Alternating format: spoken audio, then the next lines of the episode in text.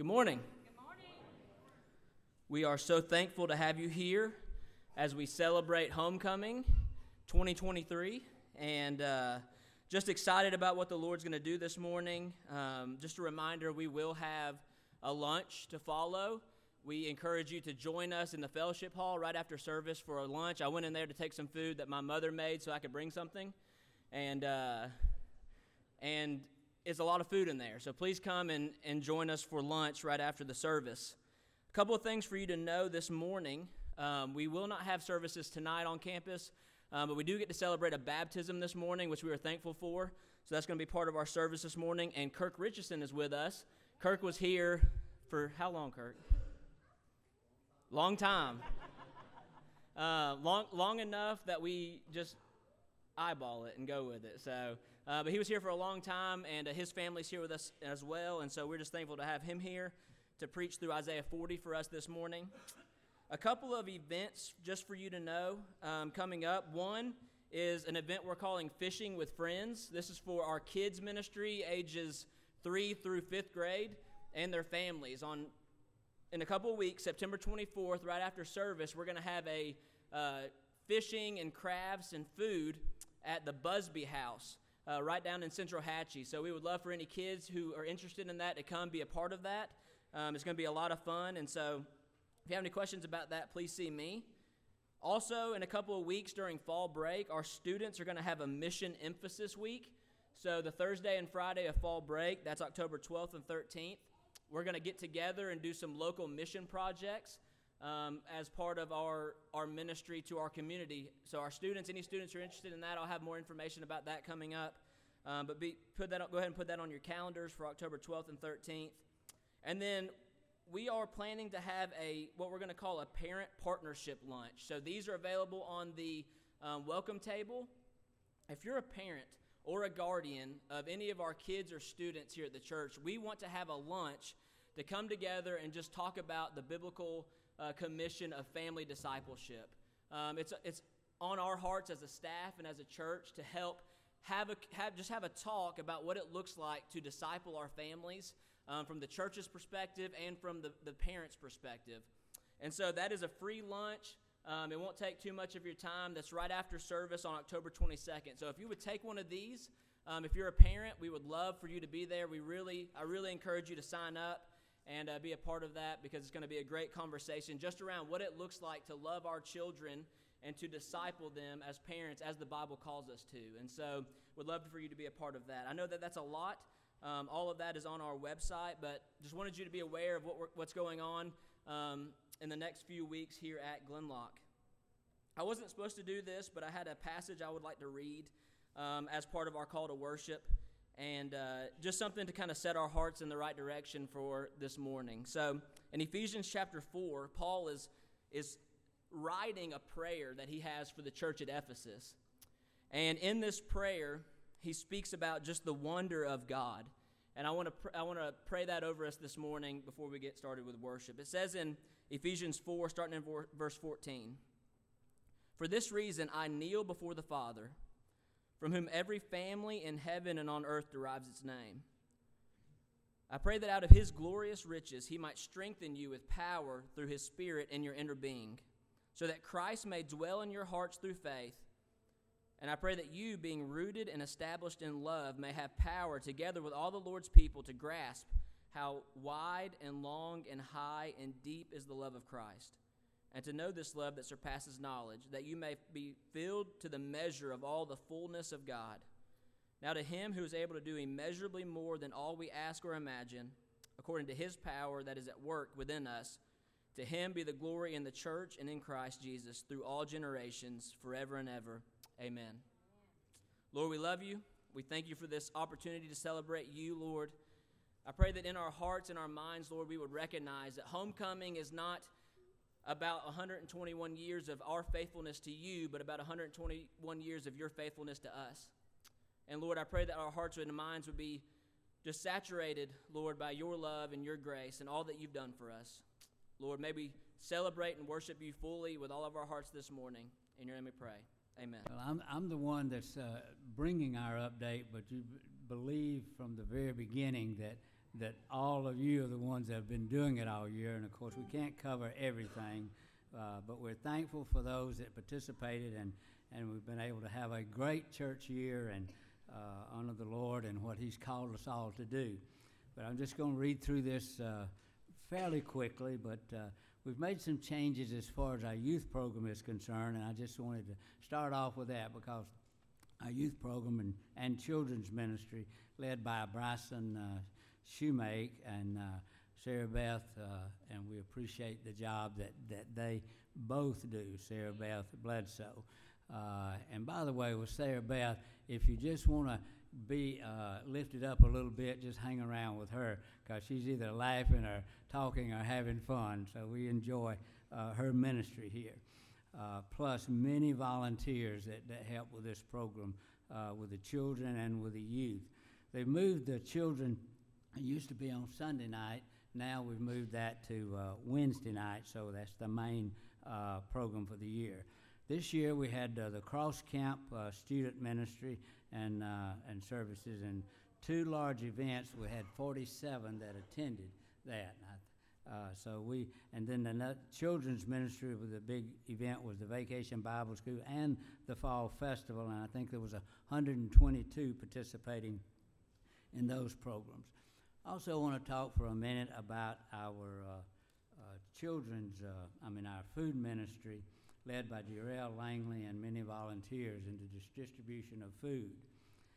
These numbers are pretty impressive because of all the hard work that goes on all year. And this happens every Tuesday morning between 9 and 12 o'clock.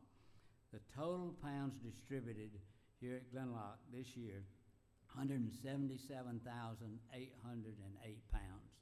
That's a lot of food. That's a lot of hands on and working. The number of households was 2,842 that was impacted. Number of persons, 9,354. Number of children, 3,575. The number of senior citizens, 1,758. A good cross-section of people being served here. And on Tuesday mornings, or Tuesday at lunch, we have a fellowship for our pantry workers and for the community. And if you're around here on Tuesday morning, you're welcome to come and eat some good homemade food. There's usually about 20 or 25 people here for that. And then on our fellowship hall, we've had a little work done out there. We had updated a roof. We had to repair storm damage. Came in one day, and the kitchen area was about ankle deep with water. So that created some issues, and we were able to get that done and taken care of. And also, you'll notice this year that we've replaced the table and chairs in the fellowship hall. That was much needed. I want to talk about missions for just a minute. We're very active in different ministries here, but our Nicaraguan ministry in Nicaragua, of course, Ronnie Hopkins and his team are who lead that, and we go there. In fact, we were there in February. Neil and James and myself was there in February for 8 days, and had a great trip and great ministry there, and a great work is going on there all year long. And then in Japan, we have Michael Creed and his wife, Yumi, who started a church in Hiroshima. And that's going well, and there are different people in the church that support that ministry. Then we have Jamie Wynn and his wife, Kara, who is at Grace Harbor Creek Church in New Bedford, Massachusetts. So he's come out of Douglasville to go to Massachusetts. That's going to be an adjustment, I promise you, just because of the changes there. And, of course, the local storm cleanup here, which is going on anytime we have storms and things, our local members pitch in and help with that. So, of course, one night in Bethlehem was one on in December of 22. Had 875 people to come through one night in Bethlehem.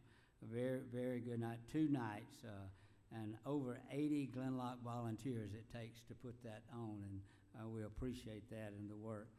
Our WMU, our ladies are always working. They are always busy.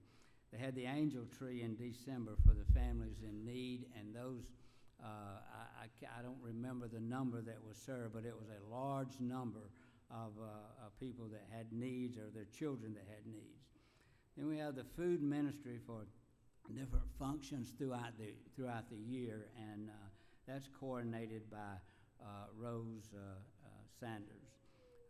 Then the soccer ministry, which is going on right now, that Neil and Bryson and Giles head that up with many volunteers. We have Johnny and Patsy Daniel that take care of the food support for that, and we appreciate their work each year in doing that. For our membership update, we've had 7 baptisms, and we're already thankful for that, plus one this morning, so that makes 8, doesn't it? And then we received by statement two members, and then transfer in of members 5 for a total of new additions of 14 for the year.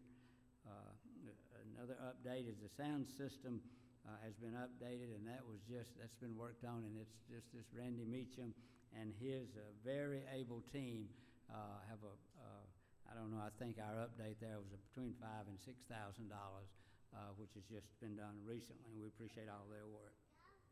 Our benevolence for the year, this is money that's in our budget that we give to people in need, is $4,181.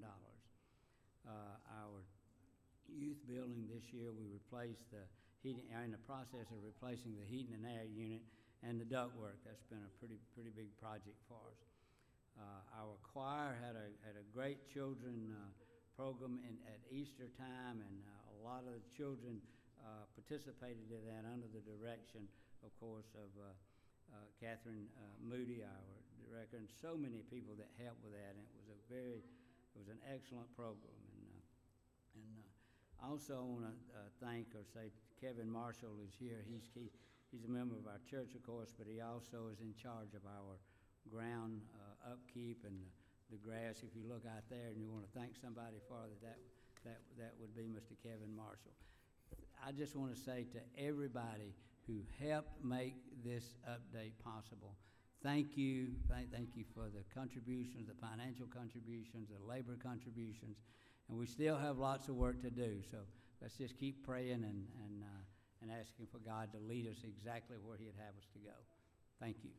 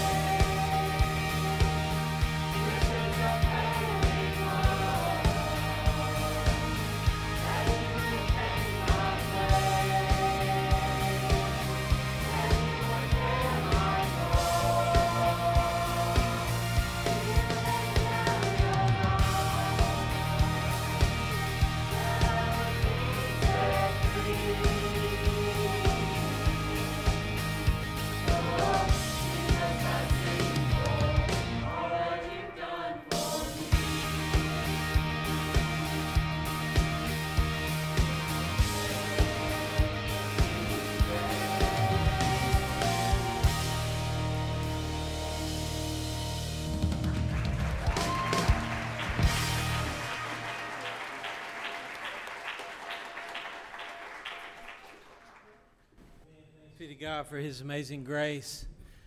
Again, welcome to Homecoming 2023 at Glenlock.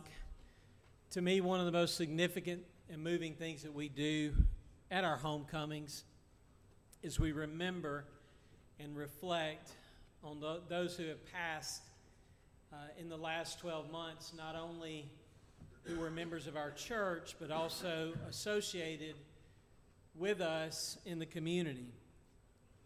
I am the JV today because the varsity, Kim Harper, is out of town. She normally reads our memorial report, and that is intentional, so I want to say a word about Grief Share Ministry. I think one of the most significant things that we have as far as ministry opportunity is something called Grief Share. A lot of you have benefited from that. All of us at some point in our life would benefit from it because all of us are going to experience a time of grief and loss, not only of death, but of any kind. So I want to encourage you that if at any point in your life you sense heavy loss, that you contact me or Kim Harper, and we'll point you toward that wonderful ministry called Grief Share. And I could share with you several people who are in here this morning who have benefited from that as well. So what I'm going to do, I'm going to read the names of those who have passed in the last year. And if you're like me and you're sitting out there, oftentimes you're surprised at how many have passed. You're surprised at who has passed. So let's be in prayer as we remember and reflect on the following names. And I'll work through this at a pace that I hope and pray is reverent and meaningful for all of you who have loved ones who are on this list. So, Margaret Shoemake, Joe Thompson, Miss Novice Smith, Mr. Malin Lane, Gary Little, Judy Whittemore, Jim Jones, Manny Farley, Geneva Watts Hand. These are in chronological order, by the way. Bob Shorter, Juanita Owenby, Austin McIntyre, Ruby Shelton, Miss Jenny Garvin, Wilma Skinner Riddle, Phil Palmer, Carla Bryan. Let me catch my breath, I may not make it. Grace Patrick, Trudy O'Neill, William Walls, Damon Brandenburg,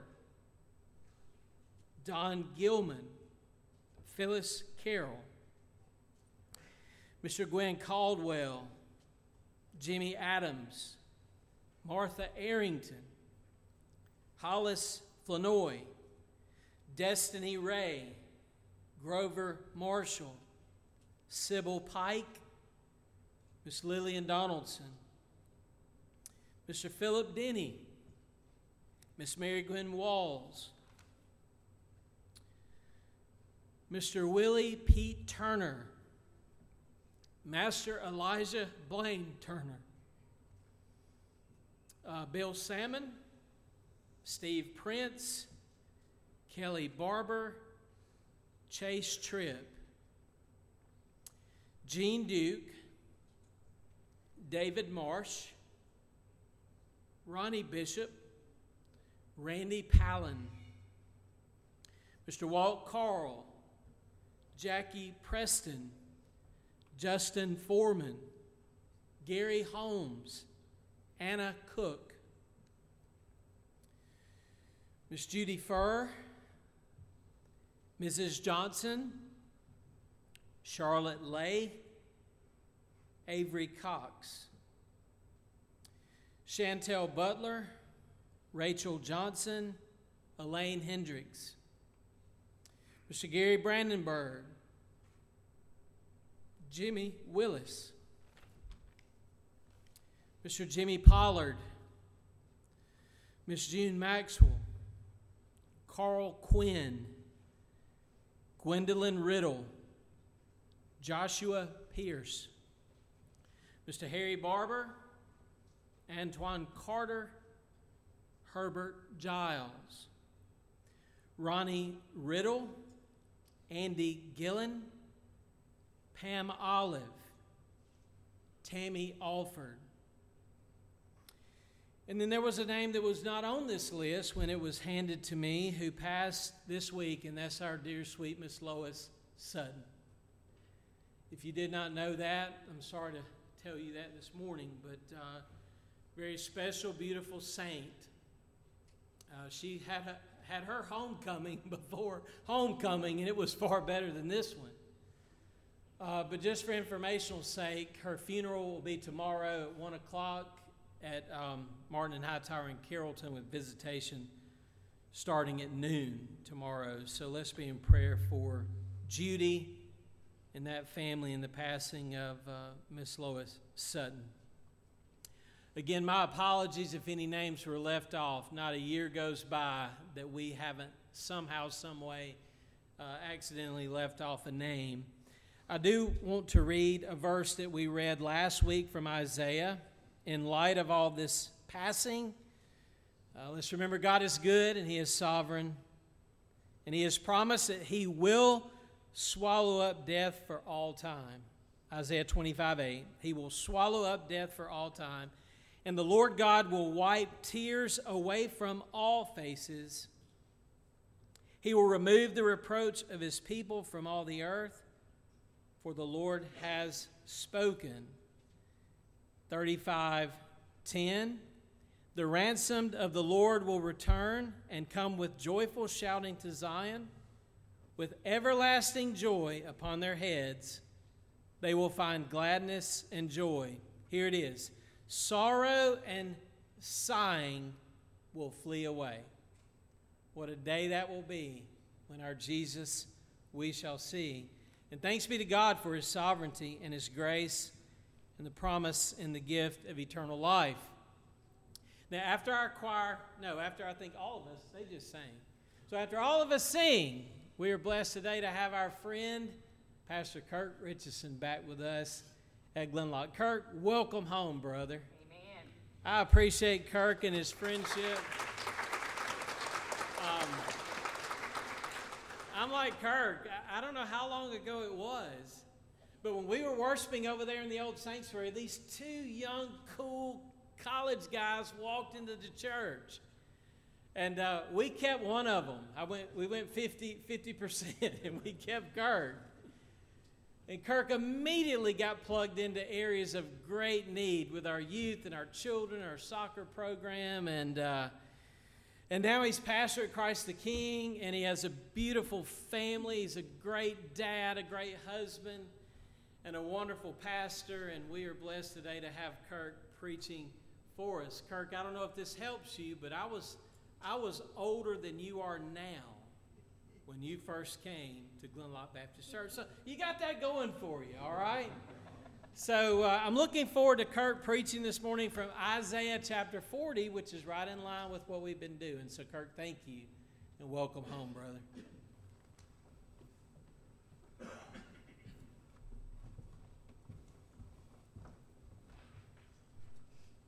We are going to sing together, and I wanted to point out one other church update that's music-related.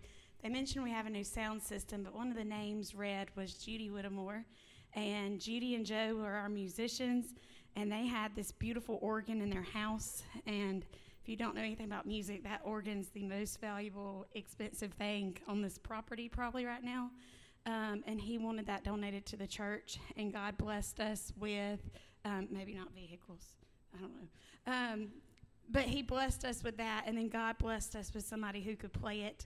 So our full-time musicians are now Miss Becky Carlisle and Miss Joyce McLean, but we wouldn't have either one of these instruments on this stage if it wouldn't be for the Whittemores and their generosity. So I just wanted to point that out and remember them on this homecoming. If you'll stand, we're going to sing when we all get to heaven.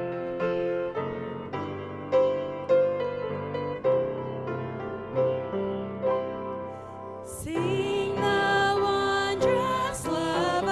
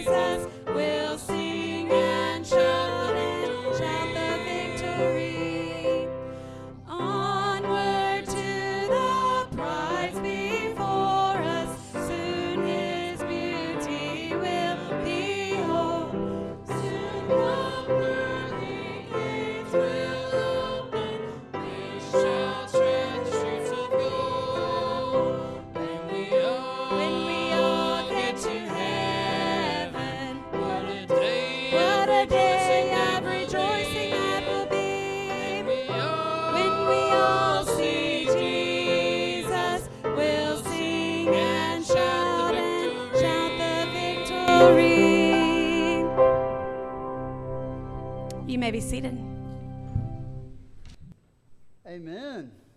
Well, it is so good to be back this morning and to see so many friendly and familiar faces. I want to invite you to open your Bibles with me to Isaiah chapter 40. We're going to this morning be looking at verses 1 through 11 as I just step into the stream with you, as you've been already studying through the book of Isaiah. As you're turning there, let me say it is genuinely a joy and a pleasure. Anytime I'm able to come back to Glenlock, it would have been quite a while if I were not here on Thursday night for Glenlock soccer. And so it was good to kick the dust off and kick some dust up, okay, as we started soccer practice this past week. But this is a church that means so much to me and has meant so much to our family. It's played such an important role in my life as I was discipled in this church. I was baptized in this church. I was brought on staff here. Courtney and I started a family here. I was ordained for gospel ministry here.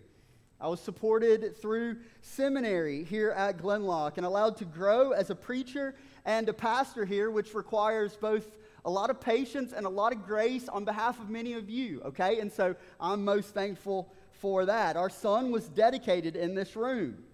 And your pastor, in many ways, I still consider him to be my pastor. He's a great friend and mentor. On January 1st of 2017, having been commissioned here, we were sent to plant a church in Carrollton, taking with us some of the distinctives that I was introduced to and adopted here. Glenlock Baptist Church has a legacy that extends well beyond these walls, and so I want you to know and understand that my being here this morning is evidence of that. And so such an encouragement to be here. I'm thankful. With all of that being said, I'm excited to look to the book, to look to the Bible this morning, and to explore together Isaiah chapter 40. The message of Isaiah, chapters 40 through 66, sometimes referred to as Second Isaiah, is above all a word of comfort and good news for God's people of a new exodus out of captivity, a result of their sin and their future movement back to a new Jerusalem as God serves to lead them. You see, Isaiah offers to those who are tired and tempted to believe that God has forgotten them a marked contrast for those who have been reading along through the first 39 chapters, which is presented in weight and judgment. Isaiah 40 is a message of reassurance from God that he will deliver those who belong to him in spite of everything that one's feelings or circumstances might seem to indicate. Isaiah 40 in many ways is the payoff of everything that came before it. I've got a fastball right down the center of the plate this morning as I step into this pulpit.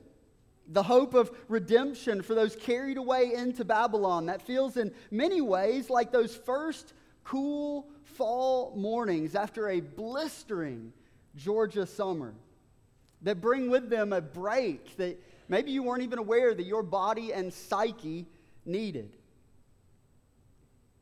Isaiah's words fit perfectly within the story arc of the rest of the Bible. Reassurance that God is near and able to deliver, that he hears his children as one who is attentive to their prayers. God, the creator of the heavens and the earth, who knows the name of every star and its place in the sky, simultaneously knows the number of hairs on your head, demonstrates his might to bring about his will and purposes, both in your personal and the political spectrum. The Bible says that God is familiar and present with his people, even though the challenges that they encounter, that we encounter, are often many.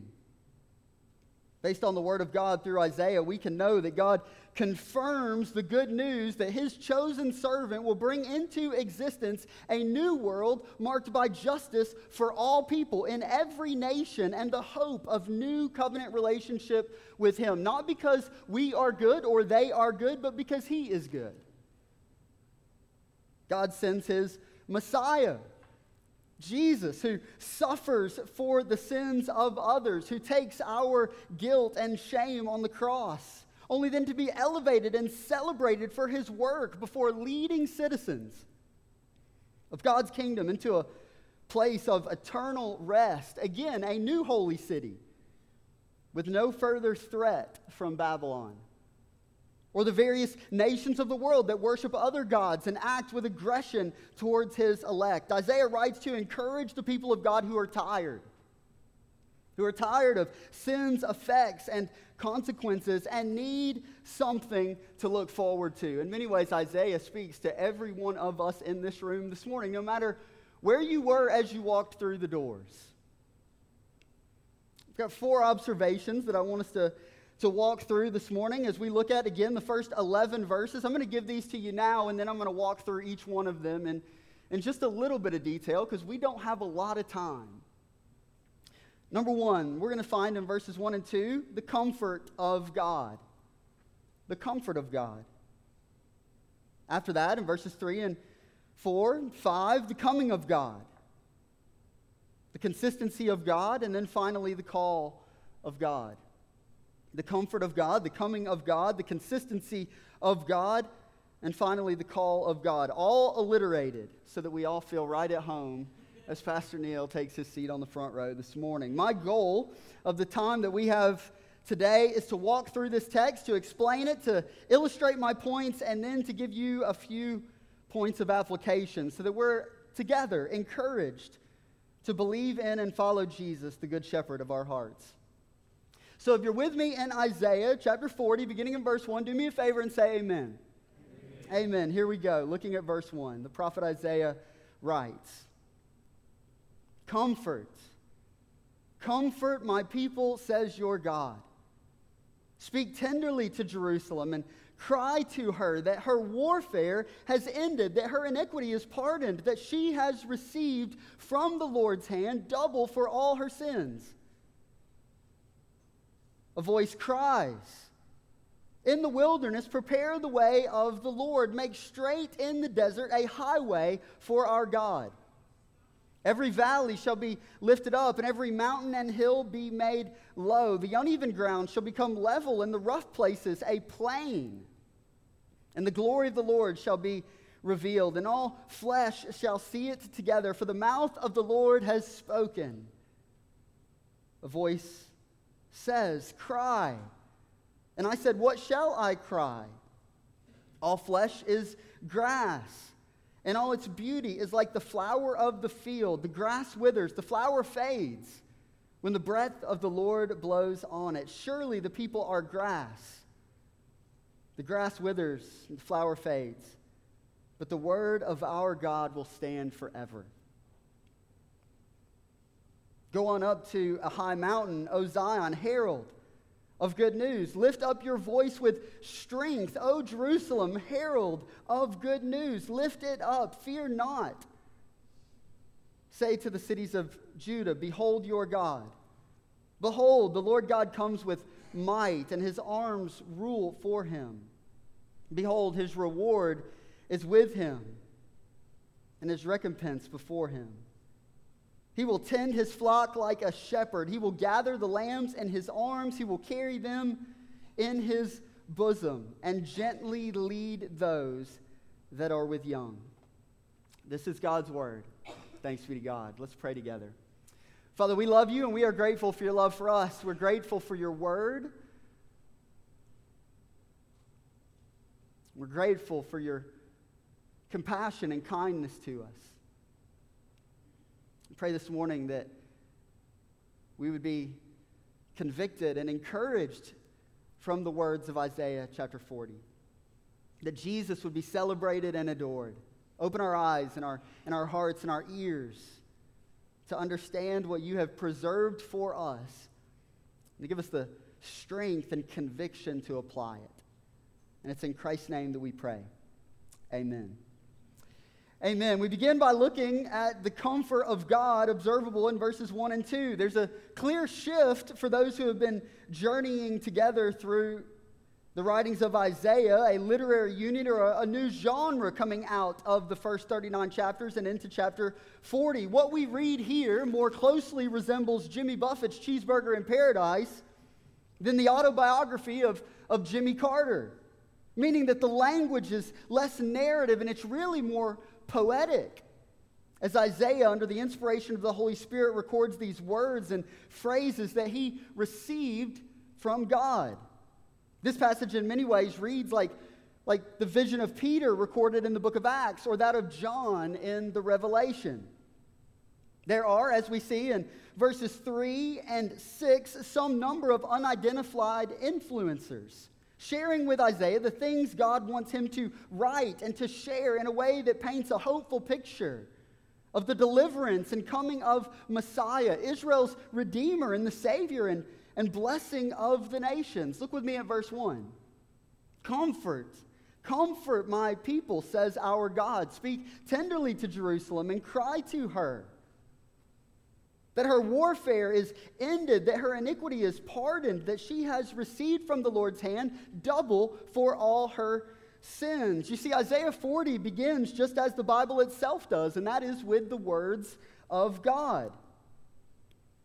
I think that we could say that we have all, at one point or another, been encouraged through the engagement of another person. Something as simple as their company can make all the difference.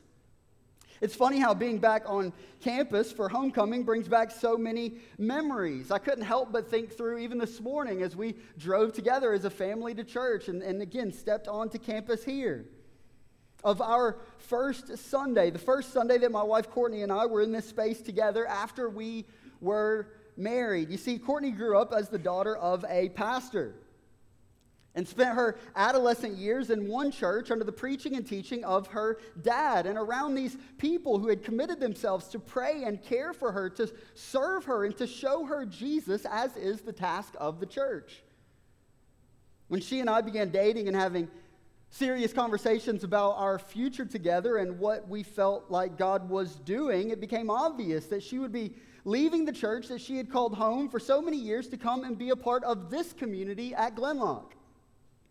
A move that started while we were engaged, but came to its logical conclusion on the first Sunday after we returned from our honeymoon. Of course, we were both excited, but we knew that it would be a difficult transition. The drive out to church that morning was quiet, but when worship started, man, the tears began to flow. It wasn't that Courtney was hurt or upset, it was just challenging, and it was emotional. I'll never forget Lori Pryor, who, having observed Courtney's reaction, came over and put her arms around her. She hugged her and she stood with her, which I was really thankful for because I felt totally ill-equipped and that I had absolutely no idea what I was doing. Through her practice, Miss Lori was saying and demonstrating the point.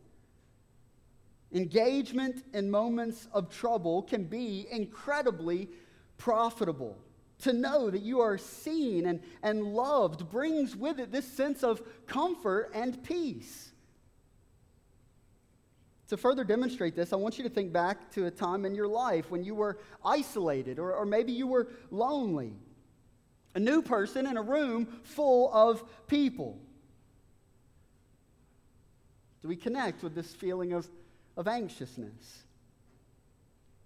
Now I want you to imagine that through the silence cuts a voice, one that comes to you, as is the case for Israel, in response to your sin, which brought with it a very real consequence, one that you see no way out of.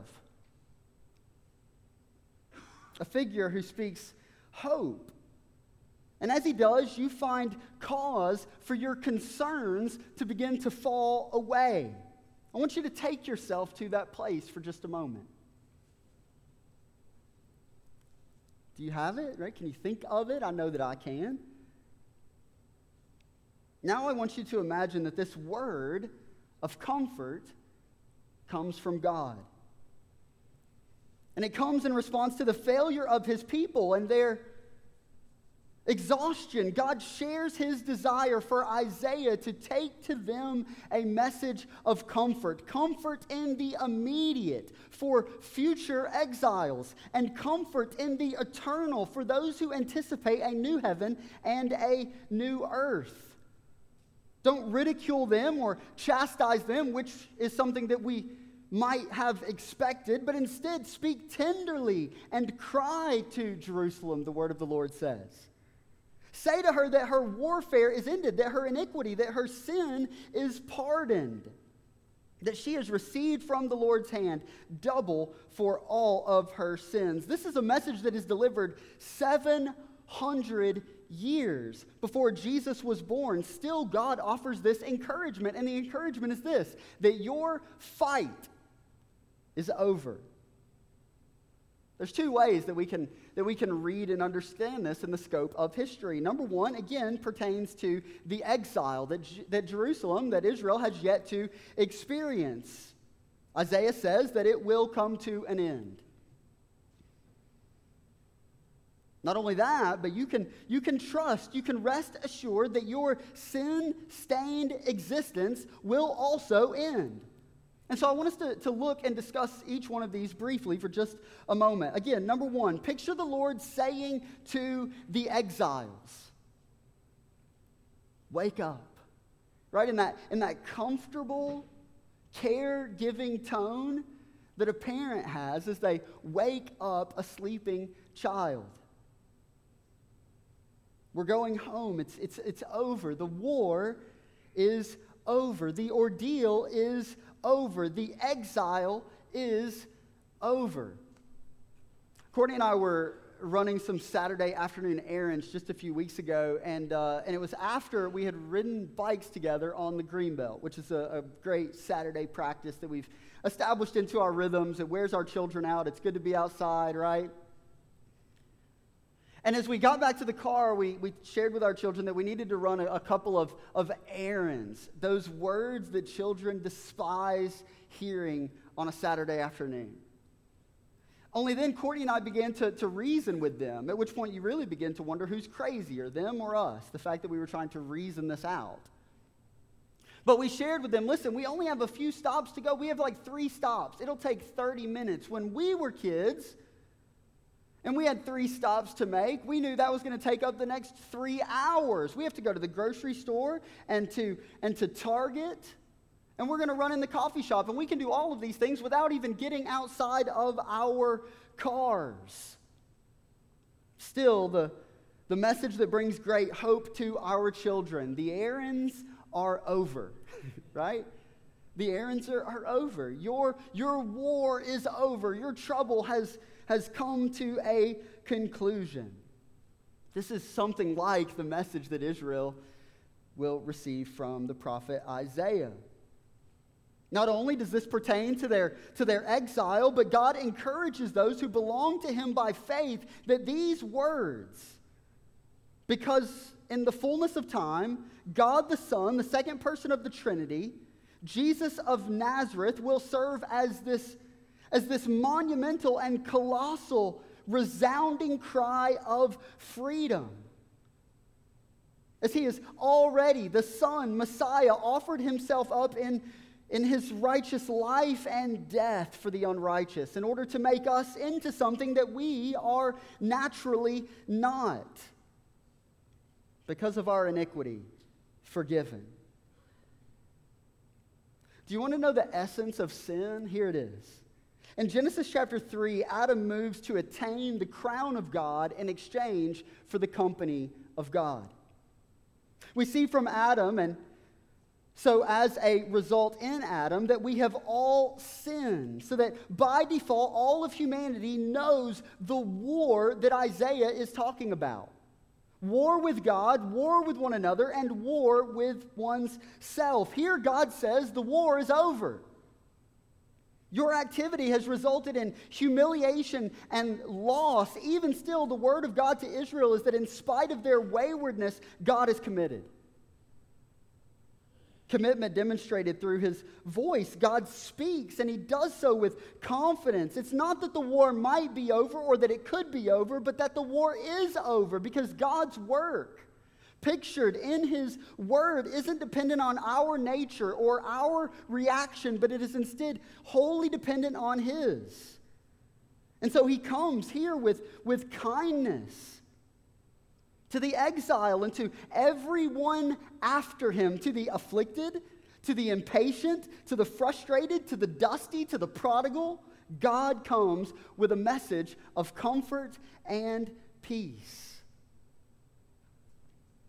Go to those with faith and make it clear that their sin has been taken care of. Let them know that they have been forgiven. In the case of Isaiah 40, we see comfort from God for his people, a message of hope that is intended to inspire. Not only do we find the comfort of God, but we find reference to the coming of God. Look with me at verse 3. Isaiah writes, "A voice cries, 'In the wilderness, prepare the way of the Lord. Make straight in the desert a highway for our God. Every valley shall be lifted up, and every mountain and hill will be made low. The uneven ground shall become level, and the rough places a plain.'" Now again, we don't know whose voice comes to Isaiah in verse 3, but we can say with confidence that it really doesn't matter, as this is the will of God shared with the one charged with acting as his witness. Whoever it is that is speaking to Isaiah, they make reference to this figure whose ministry would serve to prepare the people for the coming of God, who would prepare the road for God's arrival. You see, this is a metaphor.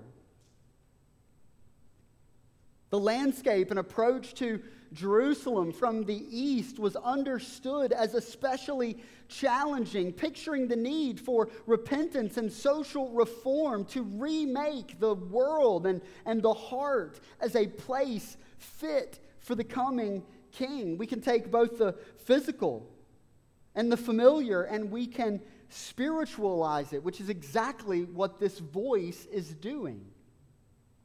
Years ago, Glenlock had a partnership of sorts with a church planter and pastor in Honduras named Gerardo. In connection with other churches, Glenlock would send people into the mountains of Honduras to share the gospel with locals in this remote village in the mountains. Scott Googe, Jonathan Horsley, and myself were all a part of that team at various points along the way. We would take our gear and we would load it. Everything that we carry for 3 or 4 days into the mountains, water, food, clothing, and resources, into the back of a truck. And we would ride in the back of this truck into the mountains of Honduras until the road came to an end. And then we would get out. And with the help of donkeys, we would walk 6 or 7 hours into the mountains. The terrain would be various at times. There were points where it felt like you were walking on a pig trail with vegetation extending over and across the trail. Then there were other parts where it widened. And on one side you would have a cliff, and on the other side exposed rock making up the side of the mountain. The trail itself exposed to the sun and the heat. And I remember as we were walking along this trail, the locals telling us that the Honduran government had shared with everyone who lived on the mountain their plans to come and to pave this road, which sounded completely ridiculous. There's no way that anyone could get out here with the equipment needed to level and to pave this road, to prepare it for travel. Only to our surprise, years later, they did come and they did prepare that road. They paved it, and because they did, travel was made possible in this area, whereas before it was nearly impossible. Hundreds of years would pass by, but in the Gospel of Luke, we find the connection between the prophecy of Isaiah to the people and a messenger in the wilderness named John the Baptist, who prepared the world for God's coming in Jesus by leveling the ground, by lifting up the broken and bringing down the proud. You see, before you can make something, a lot of times you have to break something, don't you? If you want to make an omelet, you have to crack a few eggs. If you're a high school athlete or have ever been a high school athlete, you understand this. At times, your coaches act to prepare you for the season through confrontation. Here's your problem, right? You're not fast enough off the line, or you're playing smaller than you actually are. To a wide receiver or a tight end with size, a coach might say, "Listen, you are built like a brick house. Use that to your advantage. Go up and high point the ball, or use your speed to run past the defensive back. Get to your spot. John comforted the broken, and he confronted the religious by exposing them to their self-righteousness and, in effect, their need for a new and different type of faithfulness. To the marginalized, he shared the heart of God and his consideration of them. You see, John brought a message that met people where they were, and as a result, prepared their hearts for the ministry of Jesus, who, verse 5, look with me back at Isaiah chapter 40, revealed the glory of the Lord. And all flesh shall, the voice says, see it together, for the mouth of the Lord has spoken. There's need for transformation. Someone needs to come in and they need to pave this road. Isaiah says that a day is approaching in which the Lord will come and make visible to us the glory of God. John the Baptist says that this happens through Jesus. It happens through his earthly ministry, and it happens in his ministry to come. In the meantime, we as transformed people live as Christians to radiate the glory of God. We live as light. We live as those who mirror Christ, who reflect Christ in a way that creates curiosity among those in our communities and spheres of influence and serves to draw them to Jesus. We find the comfort of God, the coming of God, and then in verses 6 through 8, the consistency of God. Look with me at verse 6. Again, the voice comes, cry, to which the prophet Isaiah responds, what shall I cry? All flesh is grass, and all its beauty is like the flower of the field. The grass withers and the flower fades when the breath of the Lord blows on it. Surely the people are grass. The grass withers, the flower fades, but the word of our God stands forever. Again, a voice. We don't know if it's the same voice. We don't know if it's a different voice. But again, it's the content that matters the most. What does Isaiah have to say here? All flesh is grass. It is like a flower that grows up in your yard, that as time progresses, fades, it withers and dries, and then it blows away. Time takes its toll, doesn't it? Time takes its toll. It takes its toll on the world, and it takes its toll on the flesh. I'm 37 years old. I feel like I'm in good shape. I'm relatively active.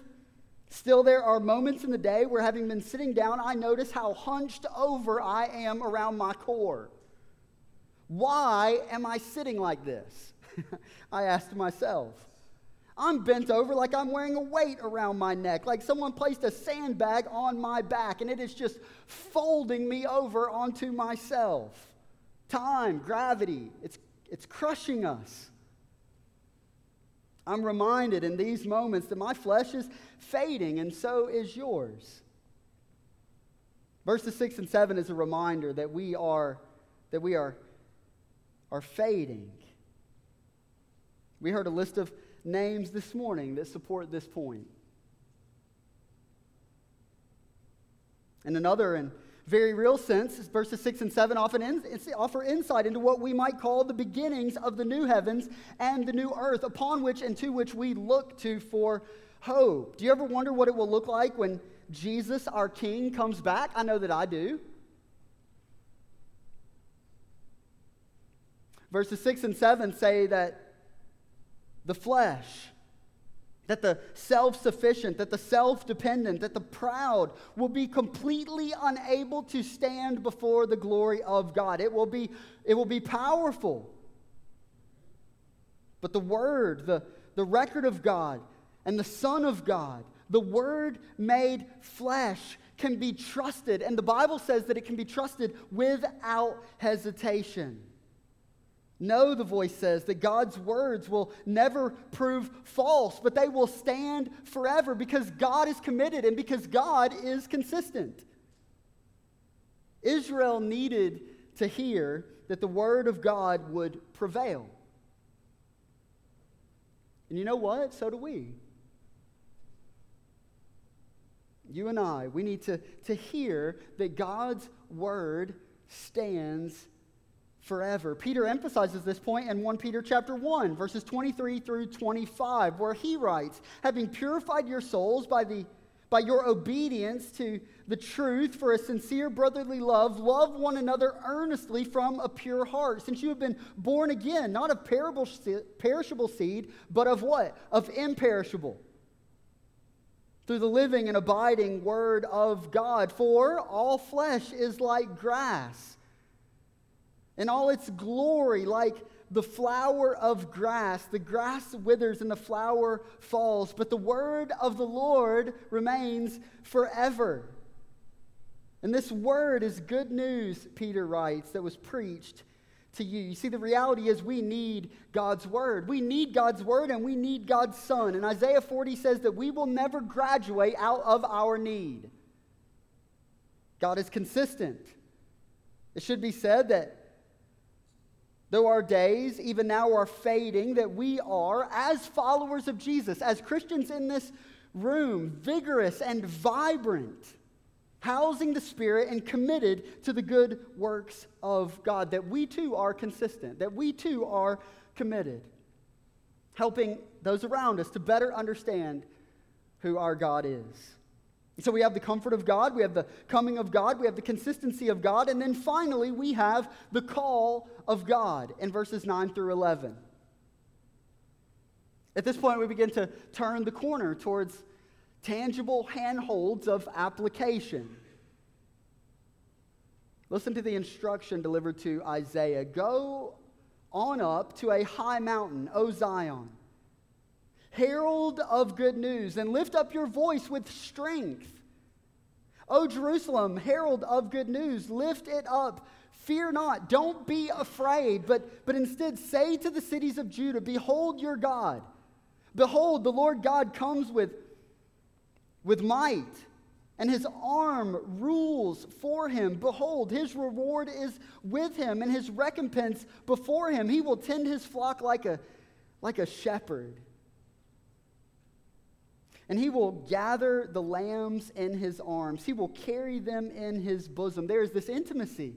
There's this closeness that's pictured for the people here, as he leads those that are with young. What is the call of God? Well, it's for Israel to go. It's for Israel to go and to use their voices to speak good news. A summary of verses 1 through 8. Look to God, to the Lord who comes with might, our shepherd who keeps his flock, who takes up his sheep and carries them close. Speak good news. Speak good news. This is the call to Israel, but it is equally the call to every Christian in this room, which brings us to a point of application, considering the whole of this morning's text. Listen to what Kevin DeYoung had to say about this particular passage. He says, there's an old saying that the work of the preacher is to comfort the afflicted and afflict the comfortable. In a nutshell, that's what preaching is. There are people here every Sunday who are too comfortable and need to be afflicted a bit. The hard things is that there are also people who are really afflicted and need some comfort. Perhaps there are some here who have asked Jesus into their hearts and have prayed a prayer. Though you say, yes, I'm a sinner and yes, I need Jesus, you would do well to consider that there's a real hatred for, turning from, and forsaking of that sin. It's one thing to weep over the consequences of sin. It's another thing to weep before Christ. It's one thing to have plenteous regrets. It's another thing to have true Spirit-wrought repentance. And so as we consider Isaiah chapter 40, verses 1 through 11, and we ask, what does this mean for me this morning in terms of what I ought to do in terms of the word of the Lord and its application to my life? First and foremost, the encouragement would be believe. Believe. Welcome the comfort of Jesus. Believe on Jesus.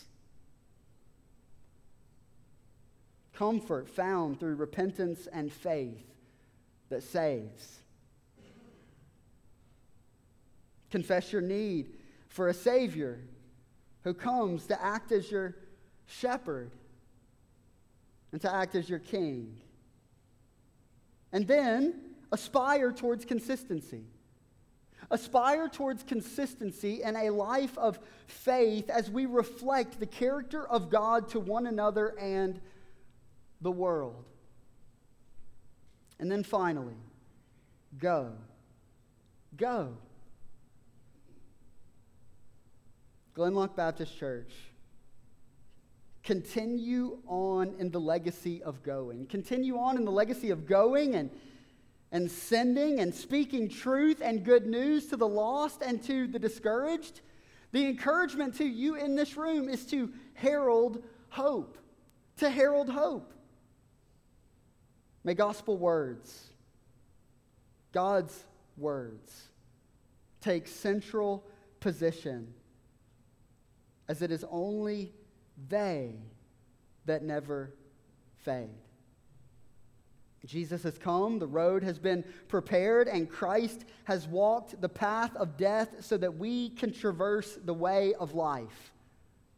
So see and celebrate the cross and the resurrection this morning. When I think back on my time at Glenlock, the thing that I think was most profitable to me as a young Christian was learning a value and love for God's Word. Because a lot of things have changed over the years. A lot of people have come and gone. A lot of circumstances look very much different now than they did then. But there is reassurance in Isaiah chapter 40 that though life changes, the Word of God does not. May we rest together, the people of God, in this great truth this morning. Let me pray for us as we close our time. Father, your word is true, it is good, it is powerful. And through it, you present us with our need. You present us with our sin, while at the same time pointing us towards its solution, found through faith in Jesus, who suffers and dies in our place, who rises victorious over death and hell, so we might know community with you. We might know fellowship with you.